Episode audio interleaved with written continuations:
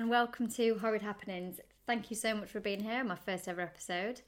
Each episode, I'm going to get straight into the case or the story that I want to cover and then leave any chat that I do have until the very end, just in case it's something that you're not interested in listening to. Um, but as it's the first episode, I thought I'd do a quick overview of what you can expect from this podcast and what you'll be listening to going further if you can actually tolerate my voice enough to listen any further. So, I'm going to be hitting true crime cases, alleged true crime, unsolved mysteries, um, maybe some paranormal things in there, some hauntings, ghost stories. Now, some episodes will be super, super dark, so I will try and mix that up a little bit. Maybe if there is a super dark episode, the following one will probably be a lighter one, maybe some fun ghost stories and things like that, or fun historical facts. The true crime that I will be um, talking about will be from recent history and history history. So it is a massive mix of all the horrid happenings, if you will. But for the first episode, I am going to talk about a UK true crime case. One that is actually was quite local to where I'm living now, which I thought would be quite um, an interesting one to do. Now, I've tried my absolute best with the pronunciation throughout this, but I do apologise if I do pronounce anyone's names or places wrong. Um, but let's get straight into it. So, Harold Frederick Shipman. Harold Frederick Shipman, you may also know him as UK's Dr. Death. So, Harold, also known, uh, many people called him Fred, he was born in 1946 on January the 14th in Nottingham, England. He was raised on the Bestwood estate with his three, two, three siblings, depending on the source that you look at. Um, he was born to his working class parents, his lorry driver father, Harold Frederick Shipman, and his mother, Vera Brittan. As a child, Harold played a lot of rugby, and in his teen years, he became a pretty skilled distant runner. He studied at the High Pavement Grammar School, where he actually became vice captain of the athletics team in his final year. Um, most accounts say that he had a pretty normal childhood. Other accounts do say that he actually had quite strict parents and a very domineering mother, to say the least. Um, but Fred was actually her favourite. Now, that sounds sounds pretty normal for a lot of people, so we'll just scoot right over that. Um, unfortunately, at the age of 17, he did watch his mother succumb to terminal lung cancer. He'd witnessed Vera go through pretty horrific stages until her death on the 21st of June 1963. Um, in the end stages of this horrible disease, though, she was actually administered morphine at their home to help her with the pain, which comes back, um, strangely enough, is kind of his MO for his future crimes, although I'm not 100% sure whether these things are, are related. That's up to you to decide for yourselves. On the 5th of November 1966, he married a lady named Primrose May Oxtoby, and they went on to have four children together. Harold studied medicine at Leeds University graduated from there in 1970, where he then went on to work at Pontefract General Infirmary before taking his first position as a GP at the Abraham Medical Centre in Lancashire. Now, it was only a year after he was given this role that he was first caught forging prescriptions. Um, these prescriptions he was forging were for himself for the drug pethidine. That ended up with him having a £600 fine and doing a small stint in a rehab in York. York. So, following this, he'd obviously lost his job at the Abraham Medical Centre, but he then was given the title of GP all over again in 1977 at a new medical centre called Donneybrook in Hyde, Greater Manchester.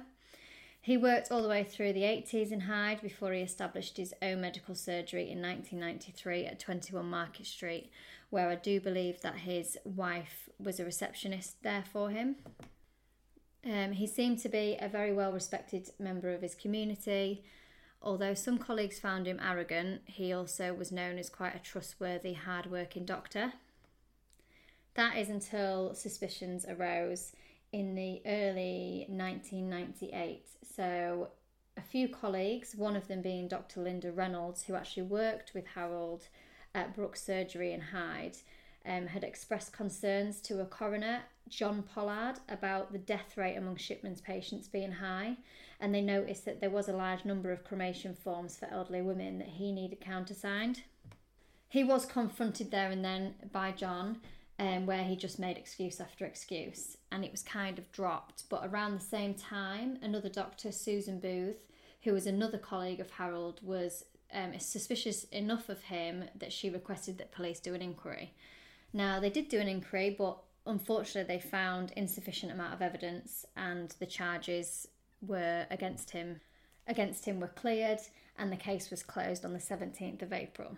Now, it was found later on that if they'd actually pressed a little bit further and checked with the General Medical Council, they would have actually found a substantial amount of evidence that they had built against Harold, but unfortunately, it wasn't pressed enough, so it went on. That is until later in 1998, a family questioned Shipman's morality after their 81 year old family member, Kathleen, who was a former mayoress of Hyde, died just hours after Harold had visited her in her home. She had been previously in really good health before. She'd seen her family the day before and mentioned that Dr. Shipman was going around to do routine blood tests for her. But hours after he had visited, they found her in her home, sat up in her chair, fully clothed, unfortunately deceased. If that wasn't strange enough, um, Shipman also insisted and insisted that there was no autopsy um, necessary and that she died of natural causes, signing her death certificate himself. Later on, following Kathleen's funeral, I believe it was maybe the same week, Kathleen's attorney actually rung Kathleen's daughter, Angela, who happens to be a lawyer, and mentioned that there was a new will in Kathleen's name that signed Shipman as the beneficiary of her entire estate, meaning that her children would get nothing after her death. Kathleen looked further into this herself, and with the help of a question document expert, they found that that will was in fact forged.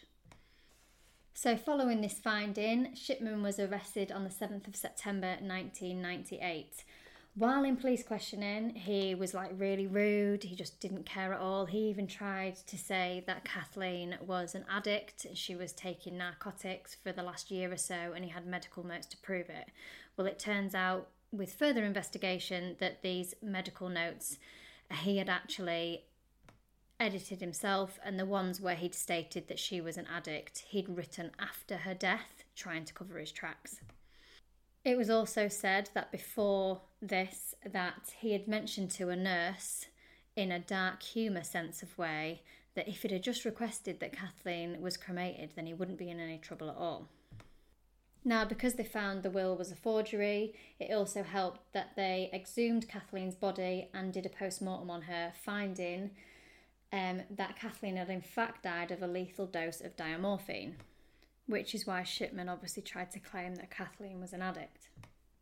But that didn't really work for him. Detectives were too smart for that guy, so they actually found that she was not the only victim of his, and they managed to conduct 14 other names of patients that were once ship- that had passed away under similar circumstances, all found in similar circumstances, and all had their death certificates signed by Shipman stating they died of natural causes.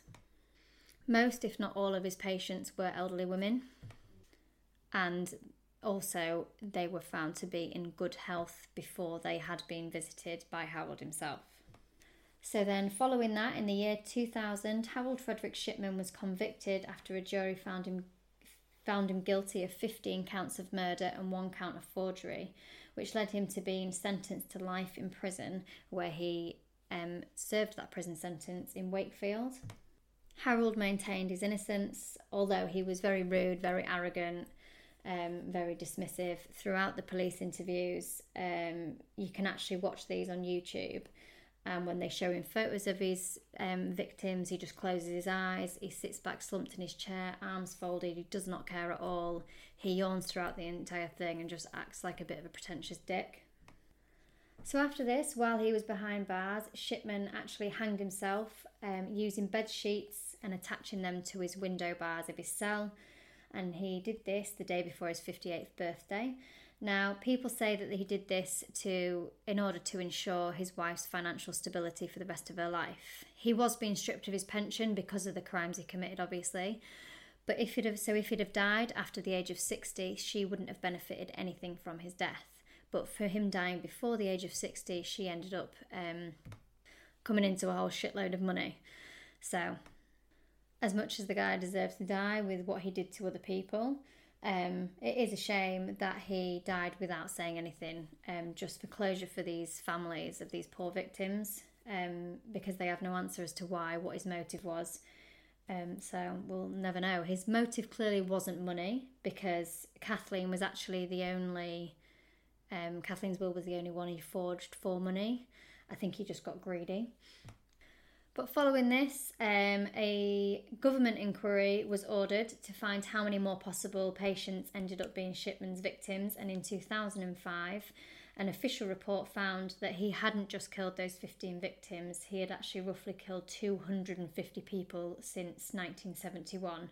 And it was found that he'd carried out these murders by injecting them with a lethal dose of painkiller diamorphine before he then signed the death certificates as death by natural causes.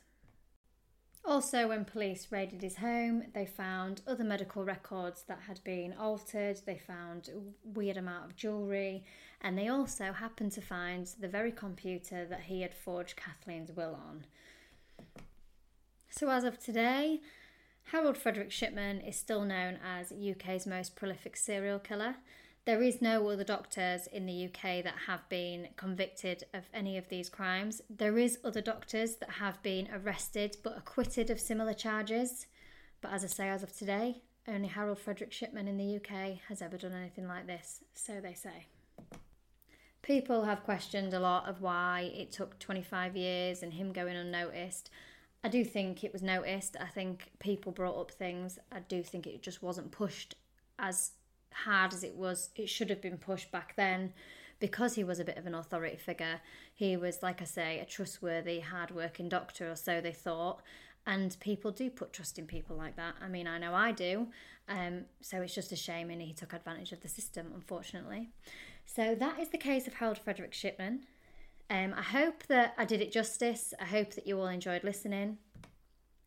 I do apologise if any of the facts weren't actual facts that I'd got incorrect, maybe, um, or that I'd messed up anything.